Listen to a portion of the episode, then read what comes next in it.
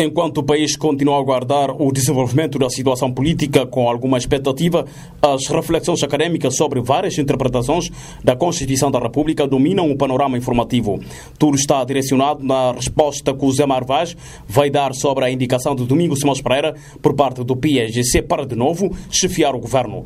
Posição que, para o jurista guinense Festifânio Sanca, obedece às normas constitucionais. Se olharmos pela nossa Constituição, o Presidente da República nomeia o primeiro-ministro, tendo em conta os resultados eleitorais. Agora, tendo em conta os resultados eleitorais, demonstra que o partido que tem a maioria no Parlamento, naturalmente tem que ser ele a formar o governo. Eh, porque, olhando pela eh, estratégia da nossa Constituição, a não aprovação do programa do governo pelas duas vezes consecutivas uh, acarreta a queda do próprio governo. Significa que o presidente uh, é obrigado a respeitar a vontade popular, dando a possibilidade, como está a acontecer, uh, o partido vencedor formar o governo. Agora, do estatuto do partido vencedor, quem será o primeiro-ministro, obviamente, que é o presidente do próprio partido. Ora, caso o chefe de Estado rejeitar o nome proposto pelo PSGC, neste caso Domingos Simões Pereira, é já a leitura do jurista Festifânio Sanca. Estaríamos numa situação de crise institucional,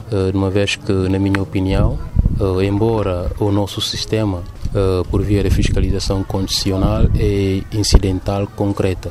Neste âmbito, só podemos levantar em condicionalidade uma norma caso houver uma situação no tribunal. Agora, falando assim abertamente, não estamos perante uma inconstitucionalidade na medida em que o partido, o PSGC, tem a maioria parlamentar. Tendo a maioria parlamentar, naturalmente que seria ele, o partido, que deve propostar o primeiro-ministro. Neste caso, o estatuto do PSGC manda que o nome seja o presidente do próprio partido. De referir que na Guiné-Bissau vigora o sistema semipresidencialista, um sistema que, segundo muitos especialistas, teoricamente representa uma realidade democrática aceitável, mas que tem sido mal aplicado pelos homens políticos. Enfim, o jurista guinense faz uma análise daquilo que a atual Constituição reserva aos poderes eleitos. Isso viola o nosso sistema, porque nós temos um sistema semipresidencial da qual nenhum órgão de soberania submete a um outro órgão. Aquilo que é chamado à luz do dia é a interdependência e concertação máxima, mas a, a história de Guiné demonstrou que chefes de Estado não têm tido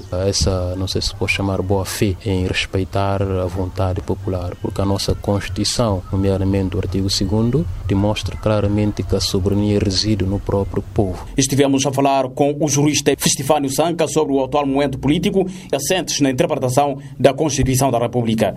Lá na Casamá, Voz da América em Bissau.